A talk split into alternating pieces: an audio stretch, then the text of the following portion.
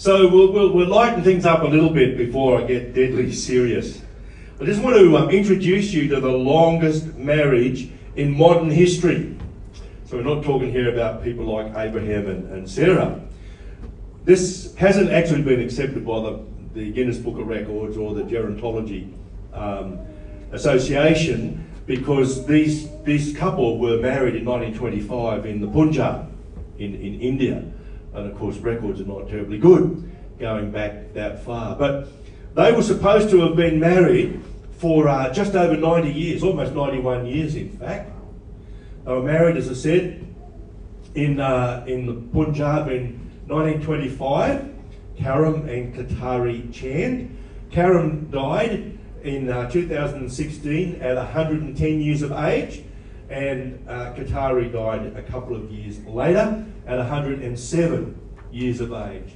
They migrated as a young couple to the United Kingdom. They lived in Bradford and uh, they were there for most of their lives. Isn't that wonderful? How about that, eh?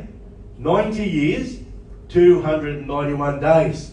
Now, the official record in the Guinness Book of Record from memory, it's about 84 years, and there are three or four couples who were married for 84 years. Now, Akatari, she was, I think, 13 when you, you could probably work it out. I think she was 13. Is that right? Anyway, she was a kid when she was married. They were very, very young. All right, now because I'm a teacher, multiple choice question for ya. Here we go.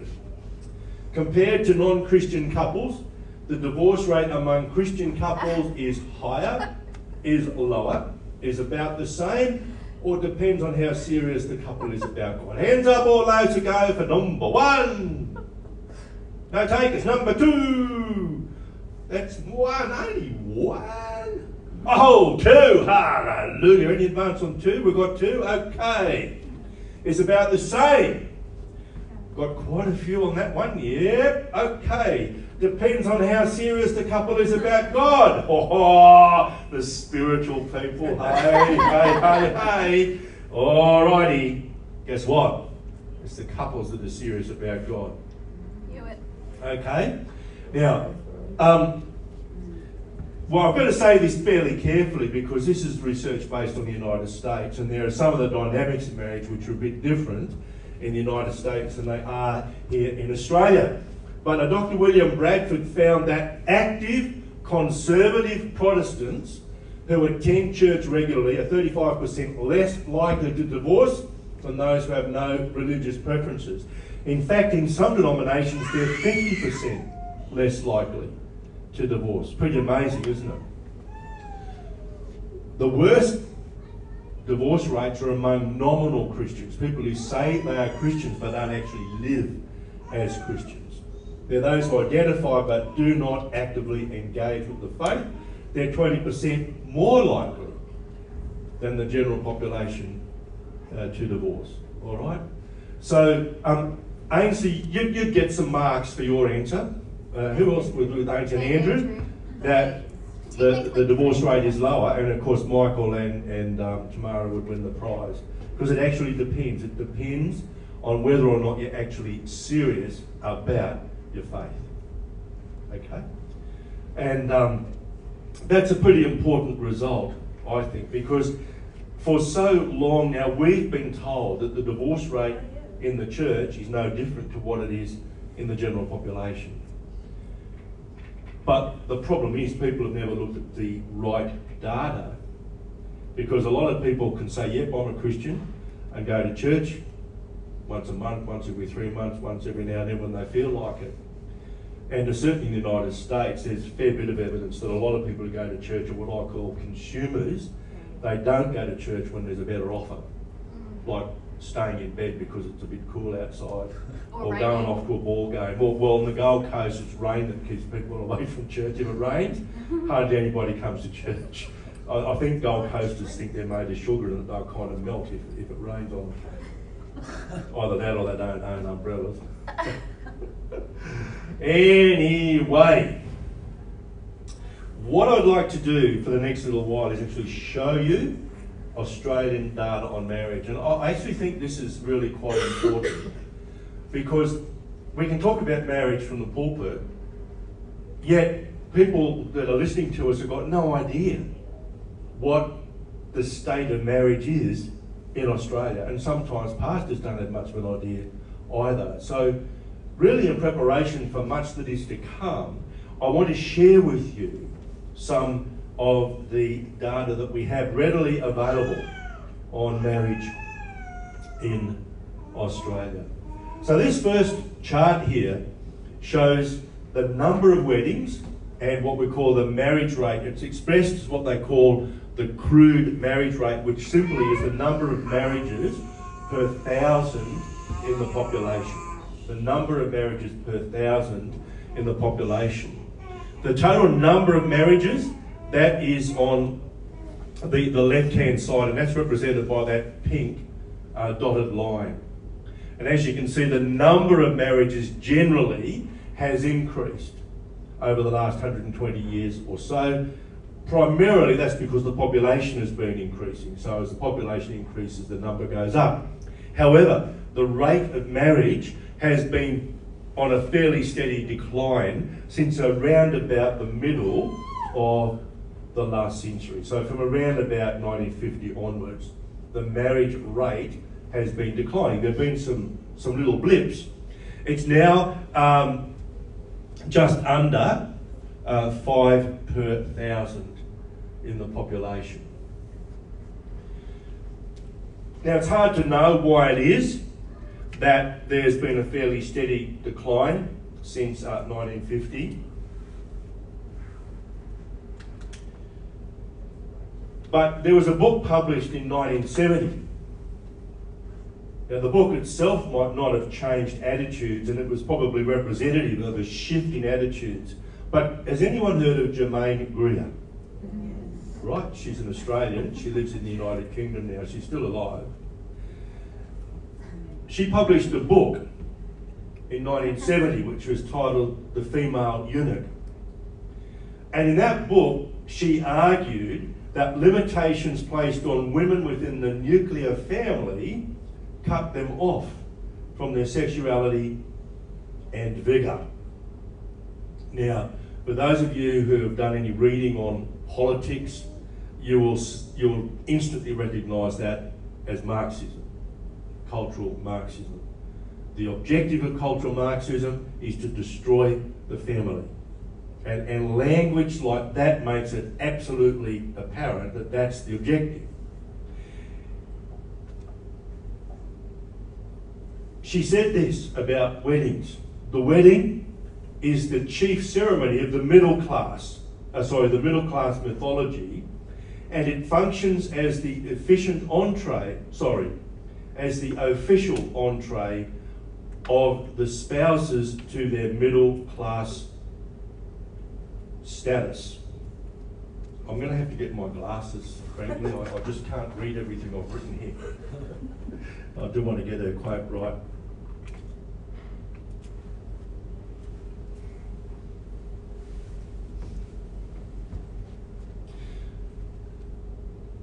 So the wedding is the entree of the spouses to their middle class status. This is the real meaning of saving up to get married. And so this book, in a sense, gave people permission to view marriage in a different way. My belief is that one of the major uh, sociological impacts of the thinking behind the book was to undermine the honour of motherhood. And uh, since about then, right up until this very day, motherhood is regarded as a second class occupation for women. And in fact, much government policy is directed at increasing the, the participation rate of women in the workforce. And by the way, I'm not against women having careers. I, I would actually encourage women to have careers. This is not about arguing that women should stay at home, have and raise a family. That's not what it's about. What I'm saying is that the societal value placed on motherhood was undermined by the kind of thinking, and it is cultural Marxism, that underlay the book that Germaine Greer wrote. So this represented a significant social watershed in Australia. And of course, her book became an international bestseller. Let's have a look at the population, sorry, the proportion of the population that is married. And on that chart there, three different years are represented 1981, uh, 2001, and 2016. 1981 is that top line, that's the yellow one. 2001 is the, the purple line, and 2016 is the, the pink line. And as you can see, the proportion of people in the population married after about age 30, it used to be 80%, it's now down to 60%. So over that period of time, around about 40 years, the, the proportion of people in the population who are married has fallen by some 25% and likely will continue to fall. The next I want to share with you is the average age at marriage.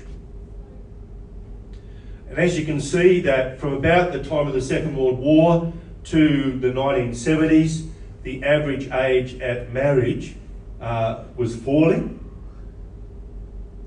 And then it began to increase. Now, it's quite interesting actually because uh, during the early 20th century, uh, a girl could marry at 12 and a boy, and I say girl and boy, could marry at 14.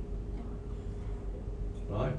And it wasn't, it actually wasn't until the Marriage Act of 1961 when the Commonwealth consolidated marriage legislation all around the states that the legal age of marriage was actually increased to 18. Somebody can be married at age 16 or 17, providing they get court approval. Now, obviously, things like the Second World War had a major impact on, on age at marriage and so on. But since around about 1970, the average age at marriage has increased significantly. Now, a number of things happened uh, in Australia around about that time. Uh, one of the things that happened in the early 1970s that, was that university attendance became free for everybody. Now, actually, you know, one of the only ways in which a woman could get a university education up until the early 1970s was by getting a teacher's college scholarship and training as a teacher. My sister did that. She she was pre 1970-ish. Um, she had, she got a, a um, Teachers College scholarship and studied economics at the University of, of New England. But also, from around about then, there was a much stronger emphasis on women having a career. And so, no longer were people saving up to get married, they were investing in their education by taking on university degrees and then getting into uh, a career. The other thing that happened after uh, around about 1970 is a big increase in living together before marriage.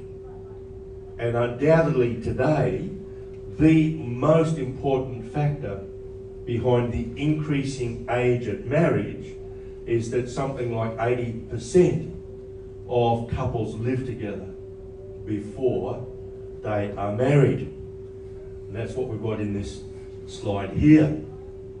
Again, we're comparing 1981, 2001, and 2016.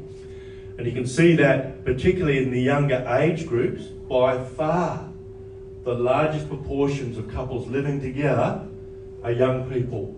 Nearly 80, it's nearly 80% in 2016, about 60% in 2001, and about 17 or 18% in 1981.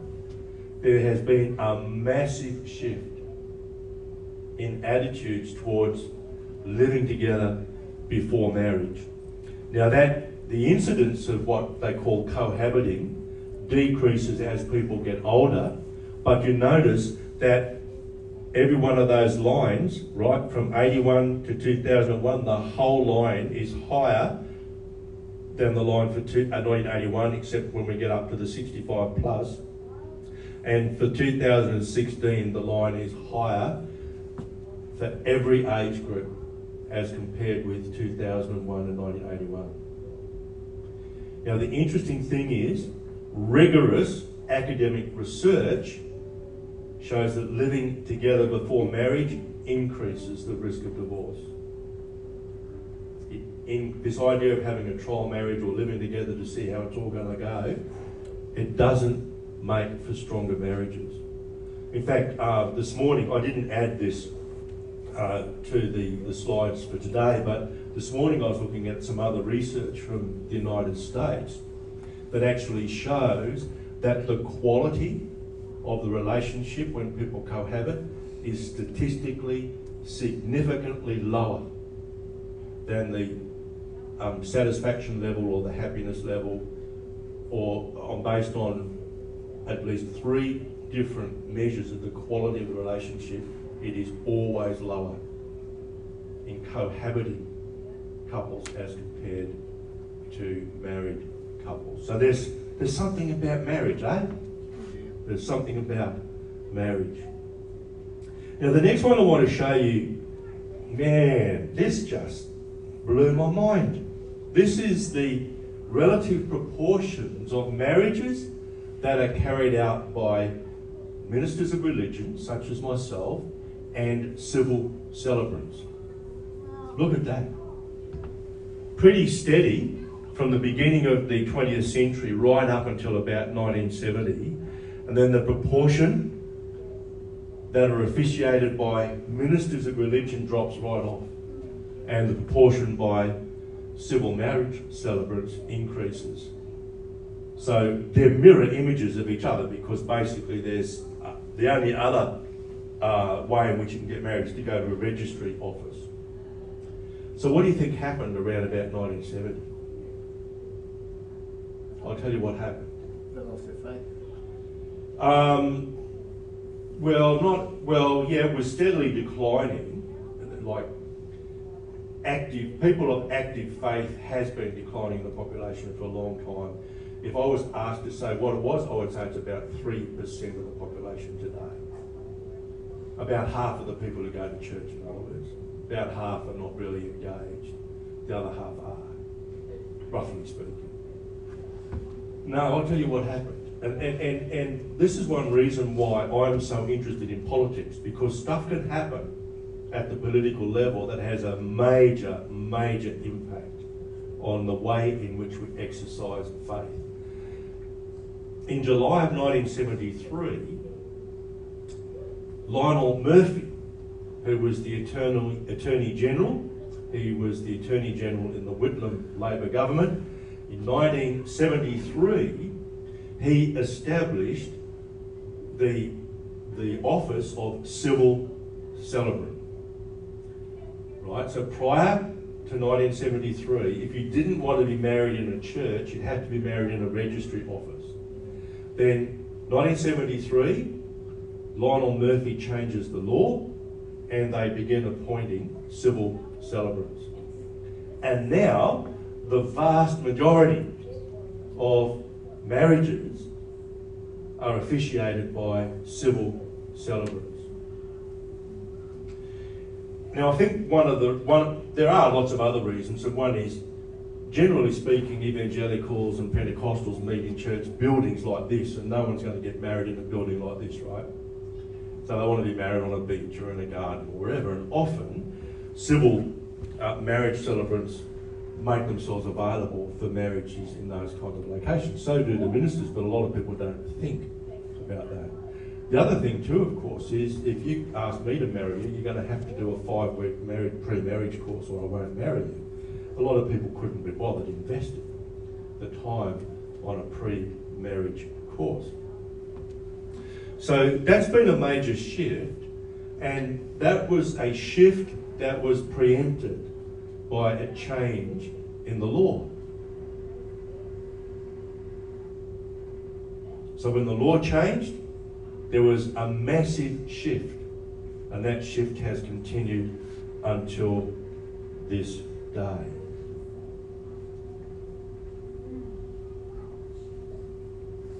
The next I want to show you, though, is societal attitudes towards marriage. Now, you might not be able to see that so well from up the back, but there are four questions here on this uh, particular slide.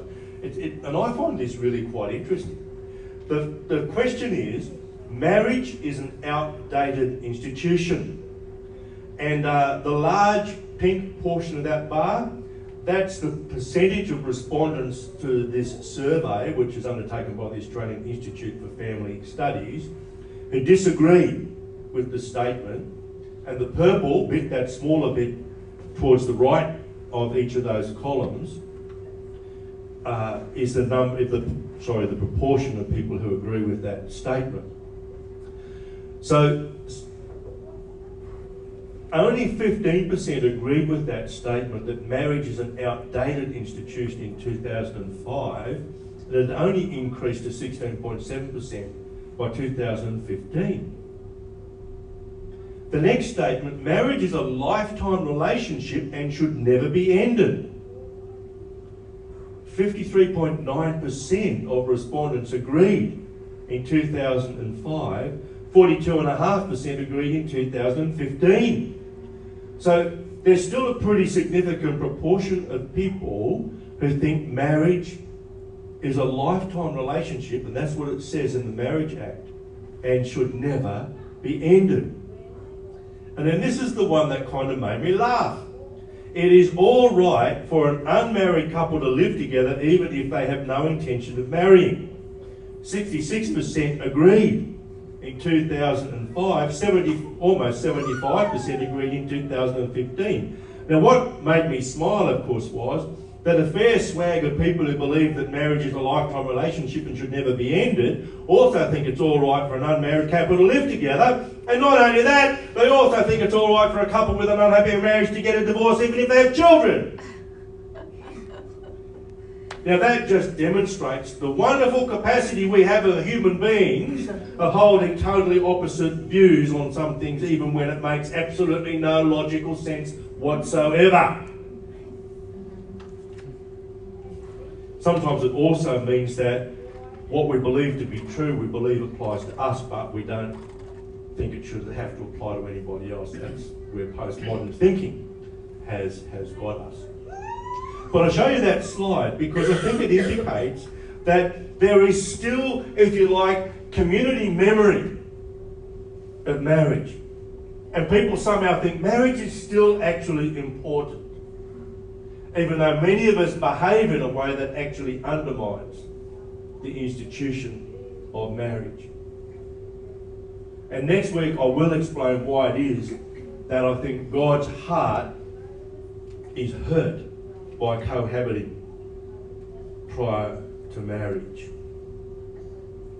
The next slide I want to show you, there's a lot of data here to remember, eh? Good, good job we're not going to do a quiz next week. This is divorce, and again, there are two lines on this diagram. Uh, the, the, the pink line represents the number of divorces and that the numbers are on the left hand side of that graph.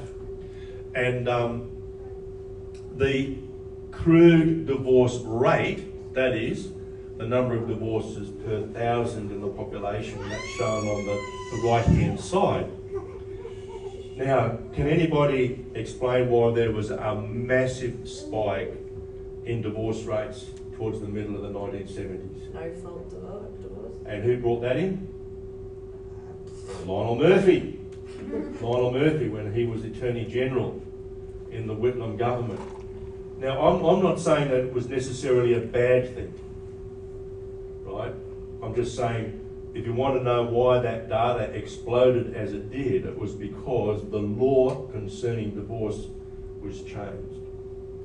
So under the law that existed prior to the mid 1970s, you had to be able to prove that there was, say, unfaithfulness on the part of your partner before you could actually be divorced.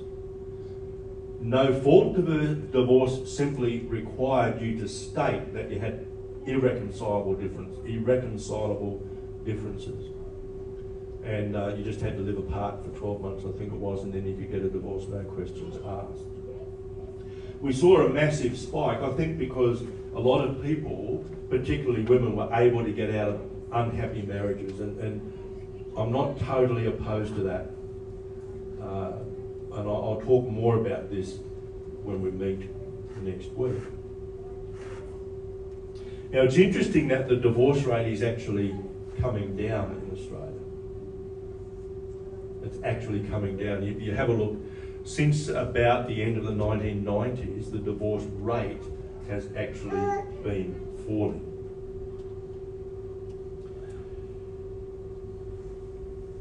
Now, even looking at that data, you know, we're, we're often told that half of all marriages fail.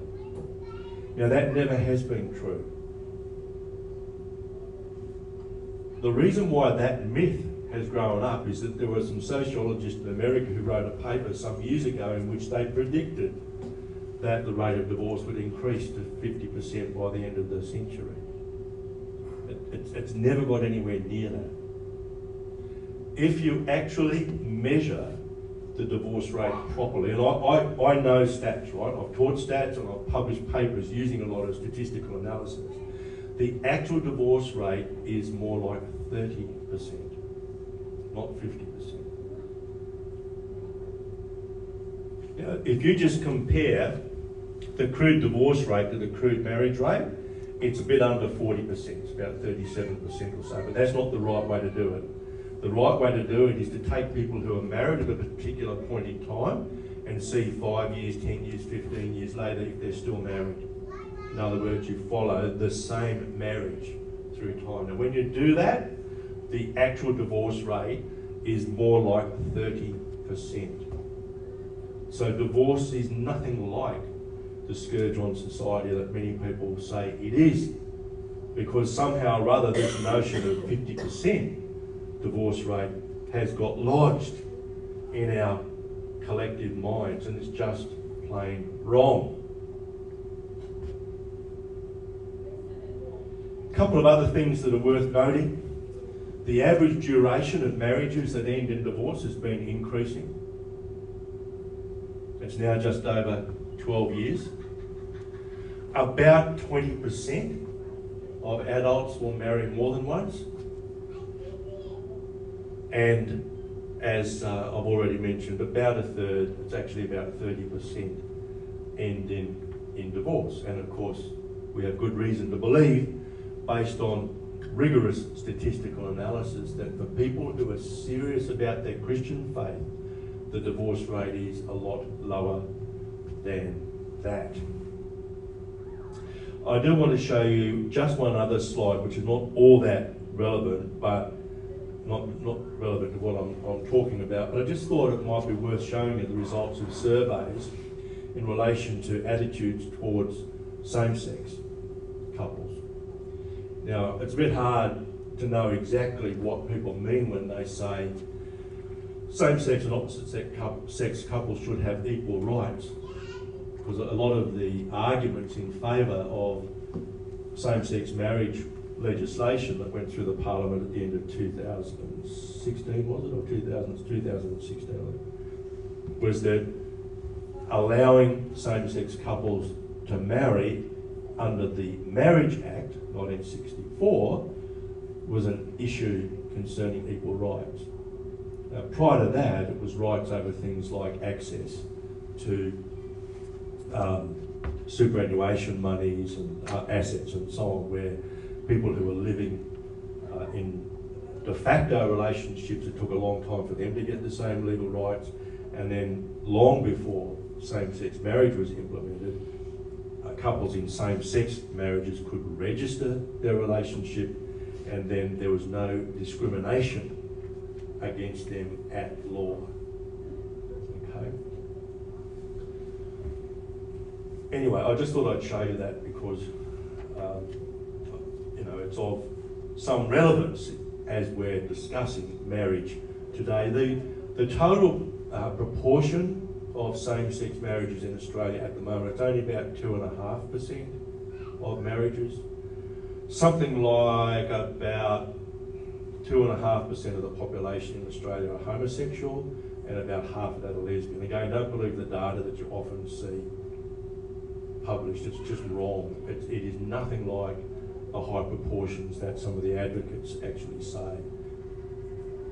It's actually a tiny, tiny proportion of the population. But they've been very effective, of course, in, in lobbying for changes in the law. Anyway, this brings me to saying something about what Jesus said. Because at the end of the day, what Rodney says doesn't matter. What Jesus says that matters. And uh, I just want to, to leave you with a few thoughts here. As you know, when Jesus was on earth, the Pharisees, they were people who were real experts in the law. They were always trying to trap Jesus by asking him a trick question. And uh, at the time, the Pharisees, there were lots and lots of debates going on among the Pharisees about divorce. Uh, because Jewish men had sort of got into the habit of simply issuing their wives with a certificate of divorce and sending them away. That um, for very trivial reasons. I saw another woman who was prettier. Yeah, here's my note of divorce, go away. It was getting that bad. And so the Pharisees thought they would trick Jesus and say this to him Should a man be allowed to divorce his wife? Jesus answered them with a question. And he often did this. What did Moses say in the law about divorce? Well, he permitted it, they replied. He, that is Moses, said a man can give his wife a written notice of divorce and send her away. But Jesus responded, He wrote this commandment only as a concession to your hard hearts. But God made them male and female from the beginning of creation. This explains why a man leaves his father and mother and is joined to his wife, and the two are united as one. Since they are no longer two but one, let no one split apart what God has joined together. Now, there's a couple of comments I want to make. The first is in relation to what the Old Testament law actually said. And Jesus quoted from Deuteronomy 24, verses 1 to 4. This is what it reads, and I'm using the New Living Translation. Suppose a man marries a woman but she does not please him. Having discovered something wrong with her, he writes a document of divorce, hands it to her, and sends her away from his house. When she leaves his house, she is free to marry another man.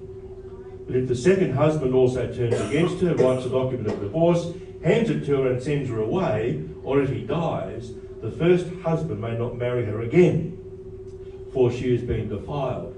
That would be detestable to the Lord must not bring guilt upon the land the Lord your God is giving you as a special possession. There's a couple of things I think I'd like to say in relation to uh, the culture of the time. Now, one point is that only men could issue these letters of divorce. A woman couldn't divorce her husband.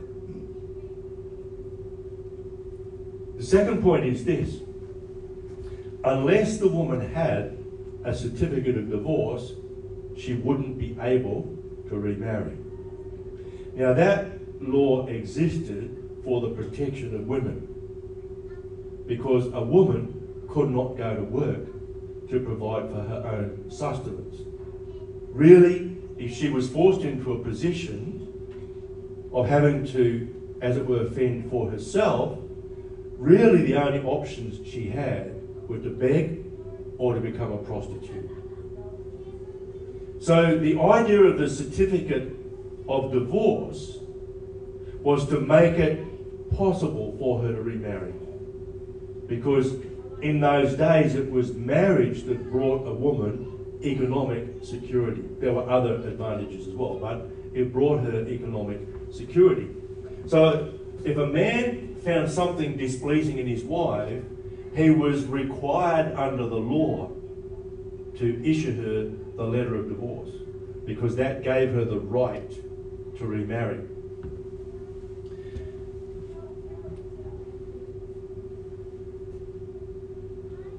What does it mean for a woman to displease her husband? Well, it doesn't mean that she forgot to put on her makeup when he came home from work one day.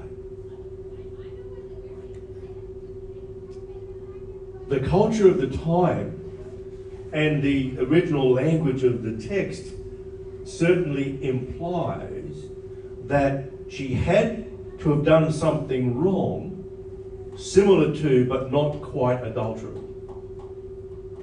All right, so this wasn't a frivolous divorce. A man had to have a reason. Now, we know the reason wouldn't have been adultery because the law required someone who committed adultery to be put to death.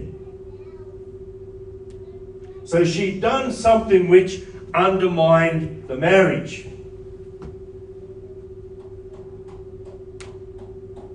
That's what hardness of heart is about. It's about, if you like, human weakness. When we sin? This is not saying that God was okay with divorce. This is God saying, you know what? We, I allowed divorce in the law of Moses because you lot can't live as I want you to live. And the reason why the man had to give the woman a certificate of divorce was to make sure she didn't become economically and socially destitute. That's important. Right? The other thing I want to emphasize is that as far as Jesus was concerned, marriage was between a man and a woman because we're designed that way. And it was a forever commitment. He, of course, is quoting from Genesis. So the basis of marriage is that there are two sexes, male and female, created by God.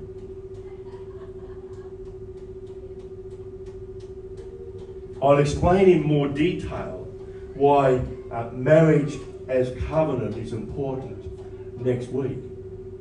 But I don't know whether you noticed when you were, were growing up that you became interested in the opposite sex. Well, in most cases, I don't know, it's a bit different today, but you know, hormones kick in and so on, and you start getting a bit interested in the other sex. Well, God created us that way and he made a safe institution in which we were to develop. Among other things, as sexual beings, there's a lot more to marriage than that. But because we're male and female, God instituted a safe environment for us to express our maleness and our femaleness. And that's what he called marriage. And as I will explain in a lot more detail next week, it's a covenant. And in exactly the same way as God's covenant with humankind is forever, so too is marriage, at least until we finish our natural lives on earth. So Jesus had a very high view of marriage.